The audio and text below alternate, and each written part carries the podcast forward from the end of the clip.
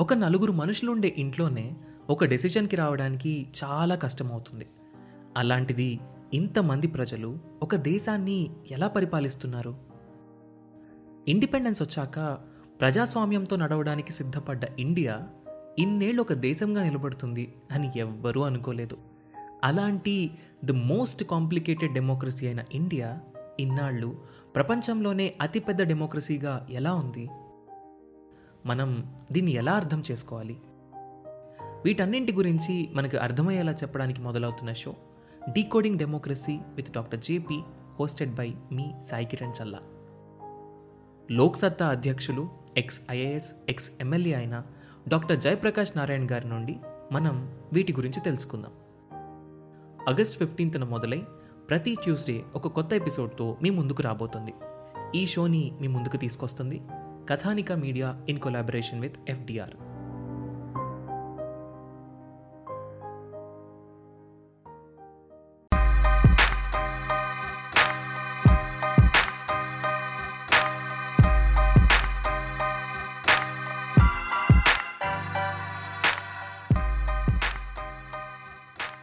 Hello listeners India గురించి తెలుసుకుందాం అనుకుంటున్నారా? అయితే thirty two ఎపిసోడ్స్తో UPSC radio season three India year book సిరీస్కి స్వాగతం. తెలుగు స్టేట్స్లో the one and only educational podcast show. మన UPSC radio motto twenty one A of Indian constitution providing free and compulsory education. ఈ పాడ్కాస్ట్ని మీరు JioSaavn Gaana Google podcast Apple podcast మరియు Spotify మ్యూజిక్స్లో కూడా ఈజీగా వినొచ్చు. మన podcast UPSC APSC Telangana PSC exams prepare అయ్యే వాళ్ళకి చాలా యూజ్ అవుతుంది. అండ్ ఎక్కువ టైం మీరు ఇన్స్టిట్యూషన్స్కి లేదా కోచింగ్స్కి ఇవ్వలేకపోతే ఈ పాడ్కాస్ట్ మీ డైలీ యాక్టివిటీస్ని చేసుకుంటూ ఇండియా గురించి సివిల్ సర్వీసెస్ గురించి అండ్ గవర్నమెంట్ ఎలా వర్క్ చేస్తుంది ఇండియాలో మనకు మీడియాలో చూపించని India and out of the system system కింద ఎలా జరుగుతుంది? And what is the functionalities of the system what is the pitfalls of the system all about information of India is provided in this podcast నా పేరు Dinesh Dindakurthi. I'm your host I'm a blogger blogger RTA activist civil services faculty so let's get into the episode ఈ రోజు మనం commerce గురించి మాట్లాడుకుందాం. Commerce is like a boring subject అంటుంటాం కదా but no commerce is very interesting subject but we won't go into the details of definitions of commerce India యొక్క commerce ఎలా ఉంది? The main logic behind commerce is like it's like an activity buying selling exports imports అంటే ఒకరిద్దరు చేసుకునేది కాదు but over period of like time over period of large time and large scale కూడా. One thirty five crores population of India survive like ఇండిపెండెంట్గా survey అవ్వడం కష్టం. We cannot be a closed economy like North Korea so ఇటువంటి democratic కంట్రీలో freedom ఉన్న కంట్రీలో ఎంతో freedom ఎంతో డెమోక్రసీ ఉంది అదే విధంగా మన గూడ్స్ అండ్ సర్వీసెస్ కూడా మనం బయట దేశాల నుంచి ఇంపోర్ట్ చేసుకుంటున్నాం కొన్ని ఎక్స్పోర్ట్ చేస్తున్నాం. ఆ ఎక్స్పోర్ట్స్ని ఇంపోర్ట్స్ని మేనేజ్ చేసే డిపార్ట్మెంటే డిపార్ట్మెంట్ ఆఫ్ కామర్స్ అది ministry of industry and commerce దగ్గర ఉంటుంది. So simple exchange of goods and services especially like large scale as a said so ఇక్కడ మనకు మన కామర్స్ మినిస్ట్రీకి లేదా మన కామర్స్ మినిస్ట్రీ అంటే ఆ మినిస్ట్రీ కాదు బట్ ఆ డిపార్ట్మెంట్లో ఉండే ఐఏఎస్ ఆఫీసర్స్ కానీ సెక్రటరీస్ కానీ they have a bigger goal or vision the long term vision of department so మనకు లైక్ ట్వంటీ ట్వంటీ కల్లా world ట్రేడ్లో we should be we should be like top five or top six person top five top సిక్స్లో మన top ఫైవ్లో ఉండాలి. In terms of trade కానీ ఆ trade బ్యాలెన్స్లో కానీ and trade deficit నుంచి మనం over period of time trade సర్ప్లస్లోకి వెళ్ళాలి. ఈవెన్ ట్రేడ్ సర్ప్లస్లోకి వెళ్ళడం ఇంపాసిబుల్ ఈ తక్కువ టైంలో ఇంపాసిబుల్ ఎందుకంటే మన దగ్గర ఇండస్ట్రీస్ లేవు. ఆల్ వీఆర్ డూయింగ్ ఈ సర్వీసెస్ అగ్రికల్చర్ ఉంది. ఇండస్ట్రీ సెక్టర్ మన దగ్గర పెద్దగా లేదు. అండ్ డైరెక్ట్లీ టెరిషియల్ సెక్టర్కి వెళ్ళిపోయాం. సో అగ్రికల్చర్ ఏ ఏ ఎకానమీలోనే సరే ఫస్ట్ అగ్రికల్చర్తో స్టార్ట్ అవుతుంది. అంటే ఇండస్ వ్యాలీ సివిలైజేషన్ అంతకుముందు ఉన్న రాతి యుగంలో కానీ అంతకుముందు ఉన్న మెగాలిథిక్ బరియల్ సైట్స్ అప్పుడైనా సరే industry over period of time అవ్వాలి అవ్వలేదు. అగ్రికల్చర్ అగ్రికల్చర్ డెవలప్ అవుతూ ఇండస్ట్రీ అవుతుంది. ఆ ఇండస్ట్రీకి కావాల్సిన సర్వీసెస్ అనేది సాఫ్ట్వేర్ కానీ బ్యాంకింగ్ కానీ లేకపోతే హోటల్ మేనేజ్మెంట్ కానీ లేదా ఇంకేదైనా సర్వీసెస్ వగేరా. సో అలా వన్ టూ త్రీలో రావాలి. కానీ ఇండియా ఏం చేసింది? అగ్రికల్చర్ నుంచి డైరెక్ట్గా థర్డ్ సెక్టర్కి వెళ్ళిపోయింది. బై స్కిప్పింగ్ ఇండస్ట్రీ పార్ట్ ఆ స్కిప్ చేసిన ఇండస్ట్రీ పార్ట్ మొత్తాన్ని చైనా గ్యాదర్ చేసుకుంది. చైనా అక్యూములేట్ చేసుకుంది. సో చైనా లాంటి కంట్రీస్లో మనం జనరల్గా ఎక్స్పోర్ట్స్ ఎక్కువగా ఉంటాయి. ఇండియా లాంటి కంట్రీస్లో ఇంపోర్ట్స్ ఎక్కువగా ఉంటాయి. ఎందుకంటే because we skip we're not participated in the industrial revolution of the world so India యొక్క ఎక్స్పోర్ట్స్ చూసుకున్నట్లయితే ఆబ్వియస్లీ ఇండియా లాంటి కంట్రీలో మనం పెద్దగా ఎక్స్పోర్ట్ చేయము ఇంపోర్టే చేసుకుంటాం. సో ట్రేడ్ డెఫిషియట్ కూడా మన ఇండియాలోకి వచ్చేవి ఎక్కువగా ఉంటాయి. ఇండియా నుంచి బయటికి వెళ్ళే చాలా తక్కువగా ఉంటాయి. If take exports of India like ప్రతి సంవత్సరం కూడా మనం కాంపౌండెడ్ యాన్యువల్ గ్రోత్ రేట్ అంట. ప్రతి సంవత్సరం ఎంతెంత పెరుగుతూ ఉన్నాం మనం ఎంత ఎక్స్పోర్ట్ చేసుకున్నాం ఎంత ఇంపోర్ట్ చేసుకుంటున్నాం. సో ఆల్మోస్ట్ సెవెన్ పర్సెంట్ ప్రతి సంవత్సరం కూడా ఎక్స్పోర్ట్ మంది పెరుగుతూ ఉంది. అలాగే ఇంపోర్ట్ చూసుకున్నట్లు అనుకోండి ఇంపోర్ట్ ఆల్మోస్ట్ నైన్ పర్సెంట్ పెరుగుతూ ఉంది. అంటే over period of time India develop అవుతూనే ఉంది. బట్ ఆ డెవలప్మెంట్ అనేది ఎలా వస్తుంది? బయట వాడి దగ్గర నుంచి మనం కొనుక్కుంటేనో లేదా బయట దేశం నుంచి మనం ఇంపోర్ట్ చేసుకుంటేనో డెవలప్ అవుతూ ఉంది. అలా కాకుండా చైనా లాగా ఎక్స్పోర్ట్ చేసుకునే డెవలప్మెంట్తో మనం ఫ్యూచర్లో వెళ్ళాలి. That is what the main aim of this department of commerce if you take some stats which is given by department of commerce for example మనం two thousand eighteen nineteen financial ఇయర్లో ఒక quarter ఇయర్కి తీసుకుంటే almost three thirty one US billion డాలర్స్ని మనం export చేస్తున్నాం. అదే అదే సంవత్సరంలో టూ థౌజండ్ ఎయిటీన్ నైన్టీన్లోనే ఇంపోర్ట్ చేసుకుంటే almost four sixty five US billion డాలర్స్ని import చేసుకుంటున్నాం. చూడండి three thirty one billion dollars of worth goods India నుంచి బయటకు వెళ్తుంటే ఇండియాలోకి వచ్చేది మాత్రం four sixty five billion dollars అంటే ట్రేడ్ డెఫిసిట్ ఉంది కదా. సో మనం ఇంపోర్ట్ చేసుకున్న దానికి మనం డబ్బులు కట్టాలి. ఎక్స్పోర్ట్ చేసుకున్న దానికి మనం డబ్బులు వస్తాయి. So if you do plus one minus of this logics India ఎప్పుడు అప్పు పడే ఉంటుంది. బయట దేశాలకి కానీ ఎప్పుడైనా కానీ అంతెందుకండి మన జీడిపిలో almost like sixty percent of our GDP మనం అప్పును అప్పు తెచ్చుకున్నది. Sixty percent of our GDP ఇంకా చెప్పాలంటే ప్రిసైజ్గా ఇండియా యొక్క డెప్ట్ టు జీడిపి రేషియో అంటాం. అంటే అప్పు జీడిపి శాతం ఎంత ఉందని అరవై ఏడు పాయింట్ నాలుగు పర్సెంట్. మనం రీసెంట్ ఫైనాన్షియల్ ఇయర్తో పోల్చుకుంటే recent financial year like two thousand eighteen నైన్టీన్తో పోల్చుకుంటే ఆల్మోస్ట్ అరవై ఏడు పాయింట్ నాలుగు పర్సెంట్ ఆఫ్ జీడిపి అప్పు మీద బతుకుతున్నాం.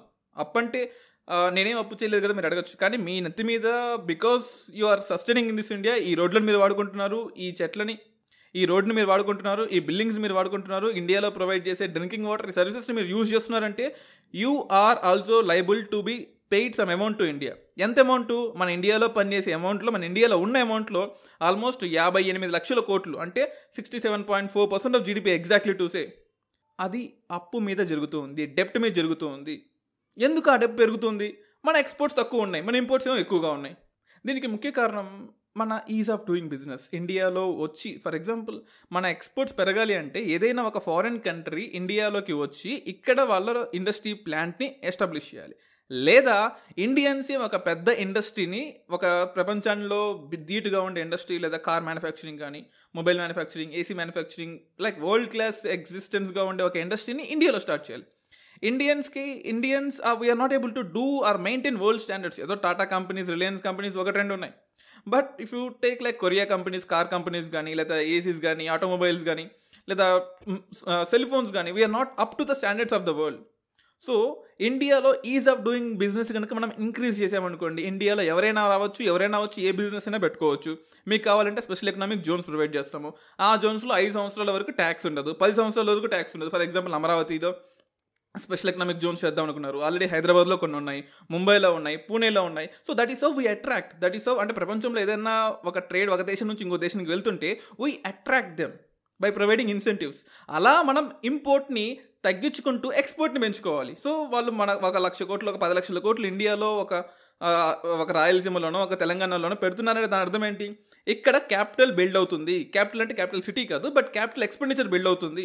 అలా బిల్డప్ అయితే ఏదో ఒక రోజు నువ్వు ఇండియా నుంచి ఎక్స్పోర్ట్ చేస్తావు. ఇండియా నుంచి ఎక్స్పోర్ట్ చేయడం స్టార్ట్ అయితే ఆబ్వియస్లీ మన ట్రేడ్ బడ్జెట్లో మన డెఫిషిట్ తగ్గిపోతుంది మన అప్పు శాతం తగ్గిపోతుంది.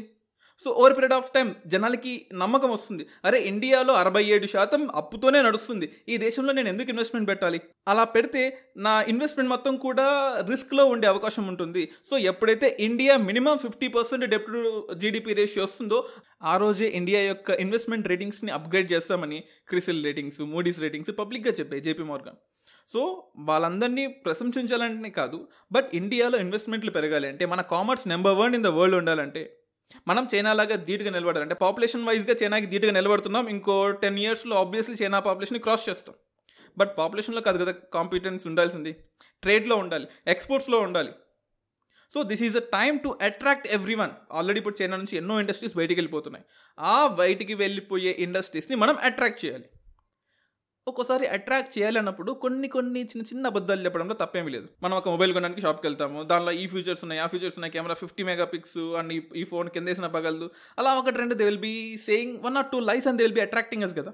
అలాగే ఇండియా కూడా ఏదైనా ఒక దేశం నుంచి ఇంకో దేశానికి ఇన్వెస్ట్మెంట్ వెళ్ళాలని ట్రై చేస్తుంటే ఆ ఇన్వెస్ట్మెంట్ని ఇండియా క్యాచ్ చేయాలి అని ఎప్పుడూ ఆలోచిస్తుంటుంది మన ministry of industry and commerce. For example China నుంచి పూమా కంపెనీ చైనా నుంచి చాలా కంపెనీస్ బయటికి వెళ్ళిపోదామని చూస్తున్నాయి.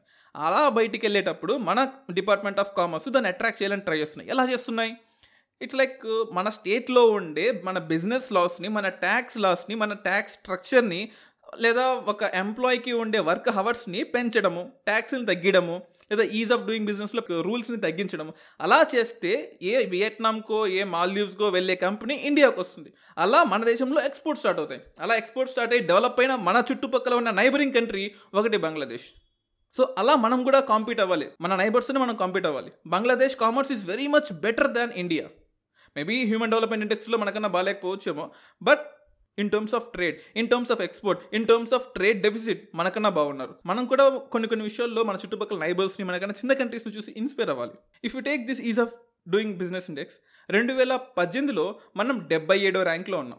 అండ్ టూ థౌజండ్ నైన్టీన్లో అరవై మూడో ర్యాంక్లో ఉన్నాం. ఆఫ్ కోర్స్ పద్నాలుగు ర్యాంక్స్ మనం ఇంక్రీజ్ అయ్యాం. That's that's a great thing that we are doing అంటే ease of doing business two thousand twenty report రీసెంట్గా రిలీజ్ అయింది. అరవై మూడో ర్యాంక్ వెళ్ళాం. సో చాలా గ్రేట్ థింగ్ కదా. We are doing we are developing and ఇదే ప్రాసెస్లో ఇండియా ఇంకొక పదేళ్ళు కష్టపడితే we will be number one maybe not in the whole world at least ఏషియాలో చైనాని సర్పాస్ చేసి మనం నెంబర్ వన్ వెళ్ళగలిగే ఛాన్స్ ఈజీగా ఇండియాకి ఉంది. And commerce department the department of commerce and ministry of industry and commerce చెప్పిన ఒక నాలుగు పాయింట్స్ చెప్తాను. ఏదైనా ఒక కీ బిజినెస్ని స్టార్ట్ చేయాలంటే లేదా బిజినెస్లో ఇండియా పర్ఫార్మెన్స్ని మెజర్ చేయాలంటే స్టార్టింగ్ ఆఫ్ బిజినెస్ ఎంతమంది బిజినెస్ని స్టార్ట్ చేయడానికి ఈజీగా ఉన్నారు లేదా లైక్ అట్రాక్షన్ చూపిస్తున్నారు ఈజ్ ఆఫ్ డూయింగ్ బిజినెస్ ఇండెక్స్లో దాన్ని ఫస్ట్ ప్రయారిటీగా తీసుకుంటాం.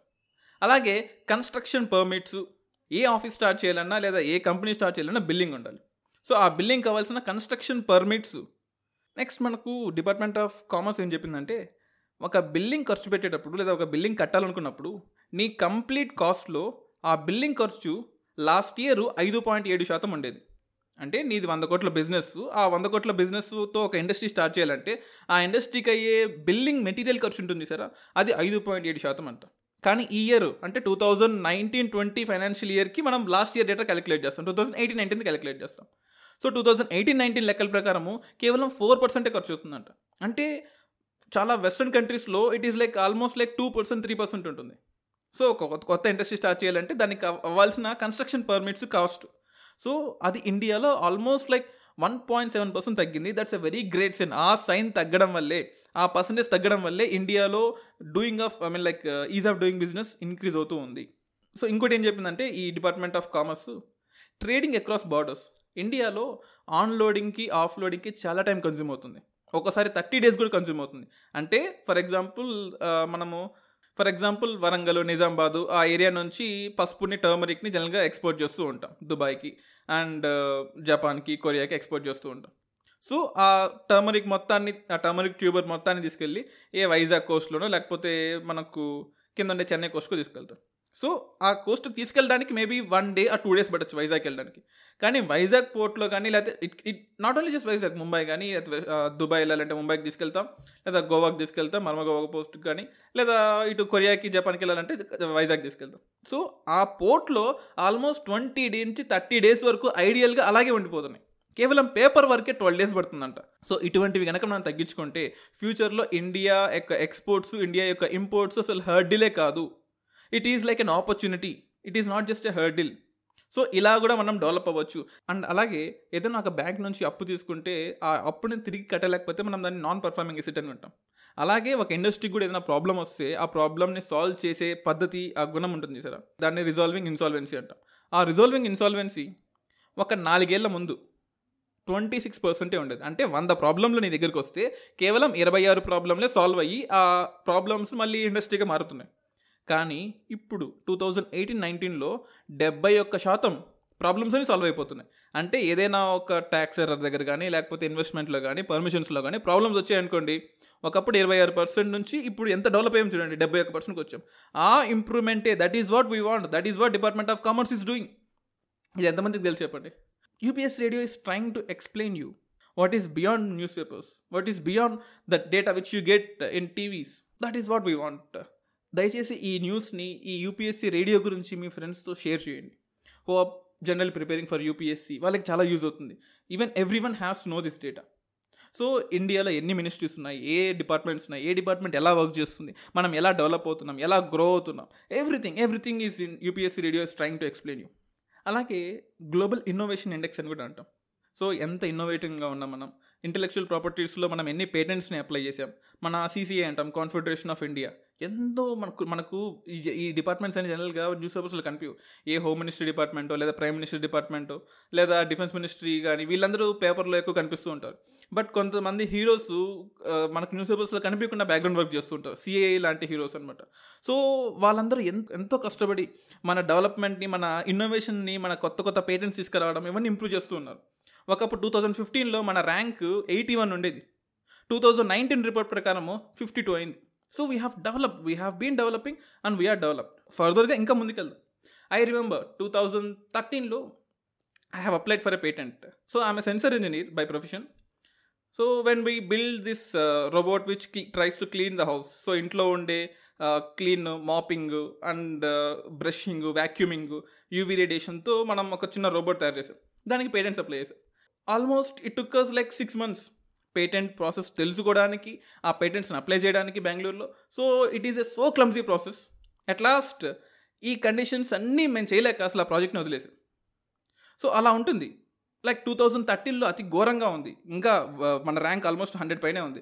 సో అట్లీస్ట్ ఇప్పుడు ఫిఫ్టీ టూకి వచ్చింది. కొత్త కొత్త ఇన్నోవేషన్స్ వస్తూ ఉన్నాయి. కొత్త కొత్త డెవలప్మెంట్స్ జరుగుతూనే ఉన్నాయి. So we have to welcome this so government ఏం చేయట్లేదు గవర్నమెంట్ నిద్రపోతుందని దానిలో గవర్నమెంట్ని తిడుతూ ఉంటాం. ఓకే తిట్టండి తప్పేమీ లేదు.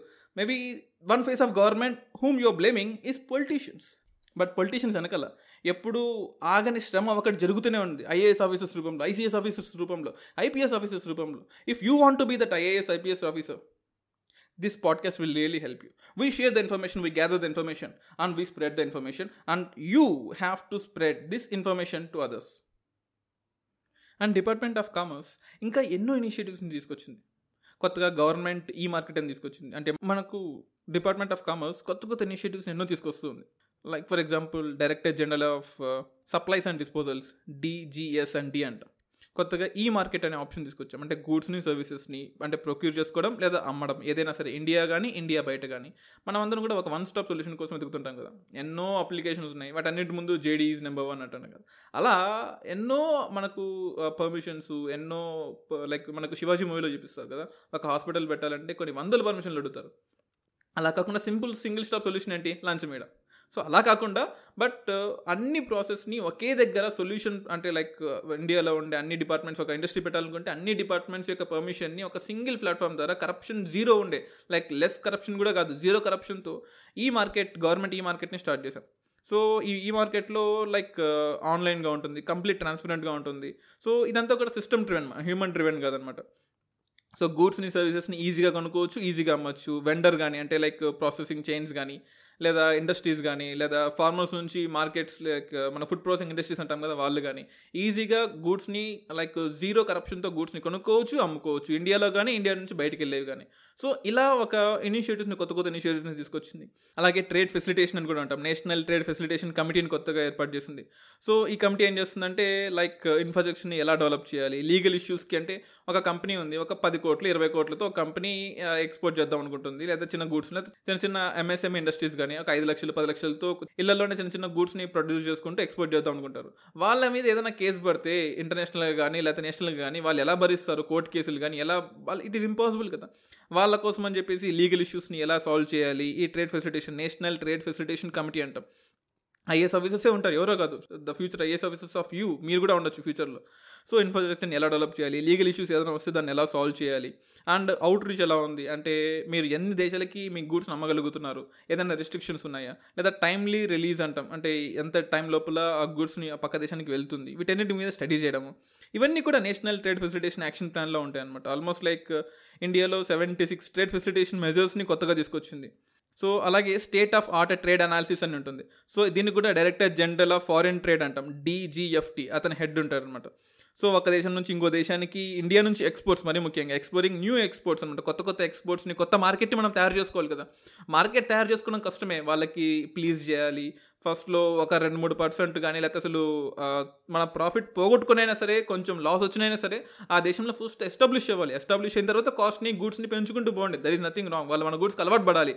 సో అలాంటప్పుడు కొంచెం ఫ్రీగా ఇచ్చిన తప్పేం లేదు. ఇవన్నీ ఉన్నాయి కదా. మనకు ఈ కామర్స్ ప్లాట్ఫామ్స్ అన్నీ కూడా ఫస్ట్లో జాయిన్ అయితే యాభై రూపాయలు ఇస్తాం వంద రూపాయలు ఫ్రీ ఛార్జ్ వస్తుంది మీకు. సో ఇలా అంటూ ఉంటాం. సో వన్స్ మనం దానికి అలవాటు పడిపోయిన తర్వాత we won't leave that application as simple so అలాగే గూడ్స్ని కూడా లేకపోతే నాట్ జస్ట్ సర్వీసెస్ సర్వీసెస్నే కాదు గూడ్స్ని కూడా మనం కొన్ని ఫ్రీగా ఇవ్వాల్సి వస్తుంది కొన్ని సర్వీస్ ఇవ్వాల్సి వస్తుంది కొన్ని ఒక దేశంతో ఇంకో దేశం ఫ్రెండ్షిప్ ట్రీటీస్ చేసుకోవాల్సి వస్తుంది. అవన్నీ కూడా ఈ director general of foreign trade చూస్తారనమాట thanks to him thanks to his great vast work so కొత్త కొత్త కంట్రీస్ లైక్ ఆఫ్రికాలో అంటే చాలా పొటెన్షియల్ ఉంటుంది బట్ ఇప్పటిదాకా ఎవరు ఎక్స్ప్లోర్ చేయలేదు.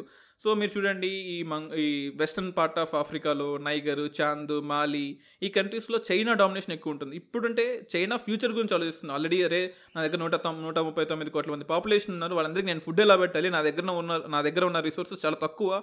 సో ఆ రిసోర్సెస్ని ఎక్స్పాండ్ చేసుకుంటూ పోతుంది. సో మనం కూడా సరే ఫ్యూచర్లో ఇంకో పదేళ్ళలో మన చైనా పాపులేషన్ దాటేస్తాం. సో మనం కూడా ఫ్యూచర్ గురించి ఆలోచించాలి. మన పిల్లల కోసం వాళ్ళ పిల్లల కోసం ద గ్రాడ్ ద గ్రేట్ ఒక పది జనరేషన్స్ తర్వాత పిల్లల కోసం మనం ఆలోచించాలి. సో ఇప్పటి నుంచి వాళ్ళ యొక్క రిసోర్సెస్ని అంటే అప్పట్లో వాళ్ళు సో ఇప్పుడు మనం ఇండస్ట్రియల్ రెవల్యూషన్లో మొత్తం డెవలప్ అయ్యి పొల్యూషన్ మొత్తాన్ని గ్లోబ్ మీద ఉండే పొల్యూషన్ మొత్తం నాశనం చేశారని మన పూర్వీకులు ఎలా తిట్టుకుంటున్నామో అలా మన ఫ్యూచర్ జనరేషన్స్ వాళ్ళు మనల్ని తిట్టుకోకూడదు. వాళ్ళకి సరైన రిసోర్సెస్ ప్రొవైడ్ చేయాలి. రిసోర్సెస్ ప్రొవైడ్ చేయాలంటే ఏం చేయాలి? కొత్త మార్కెట్స్ వెతుక్కోవాలి కొత్త ఆపర్చునిటీస్ వెతుక్కోవాలి. ఎవరు చూస్తారా పని? మన director general of foreign trade చూస్తారనమాట so కొత్త కొత్త కంట్రీస్ లైక్ ఆఫ్రికాలో కొత్త కొత్త uh, ప్లేసెస్ని ఎక్స్ప్లోర్ చేయడం. ఎక్స్ప్లోర్ అంటే నెగిటివ్ మీనింగ్ కదండి. ఎక్స్ప్లోర్ చేయడం అండ్ ఎక్స్ప్లోర్ చేయడం. ఎక్స్ప్లోర్ అంటే డబ్బులు ఇచ్చి కొనుక్కుంటాం అఫ్ కోర్స్ మనం ఏమి ఇదేమి రాచరికం కాదు కదా. బ్రిటిష్ ఇండియాలా కాదు కదా. To go and occupy one country so technical assistance provide చేయడము. అంటే ఎవరైనా సరే ఒక కొత్త కొత్త ఇండస్ట్రీ ఉంది. మీరే ఒక కొత్త ఇండస్ట్రీ పెడదాం అనుకుంటున్నారు. ప్లాస్టిక్ ఇండస్ట్రీయో పేపర్ ఇండస్ట్రీయో ఆ దేశంకి వెళ్ళాలి ఆ దేశంలో అమ్ముకోవాలి. లీగల్ ఇష్యూస్ అండ్ మీకు కావాల్సిన సపోర్టు ట్రేడ్ డెవలప్మెంట్ వాళ్ళకి కావాల్సిన లీగల్ ఇష్యూస్ అన్నీ కూడా మీ తరఫున వాళ్ళు మాట్లాడి మీకు ఒక ఒక ఈజీ రూట్ చూపిస్తారు అనమాట so assistance service production health education అక్కడ ఎలా ఉండాలి? హెల్త్ కానీ ఎడ్యుకేషన్ కానీ agro processing manufacturing mining cloth textiles ఎన్ని ఇండస్ట్రీస్ అండి? ఎన్ని ఇండస్ట్రీస్ ఇండియాలో ఉన్నాయి? అన్నిటికీ హెల్ప్ చేస్తూ ఉన్నారు. ఎంతమందికి తెలుసు అండి ఇది? ఏ పేపర్లో చూపిస్తున్నారు?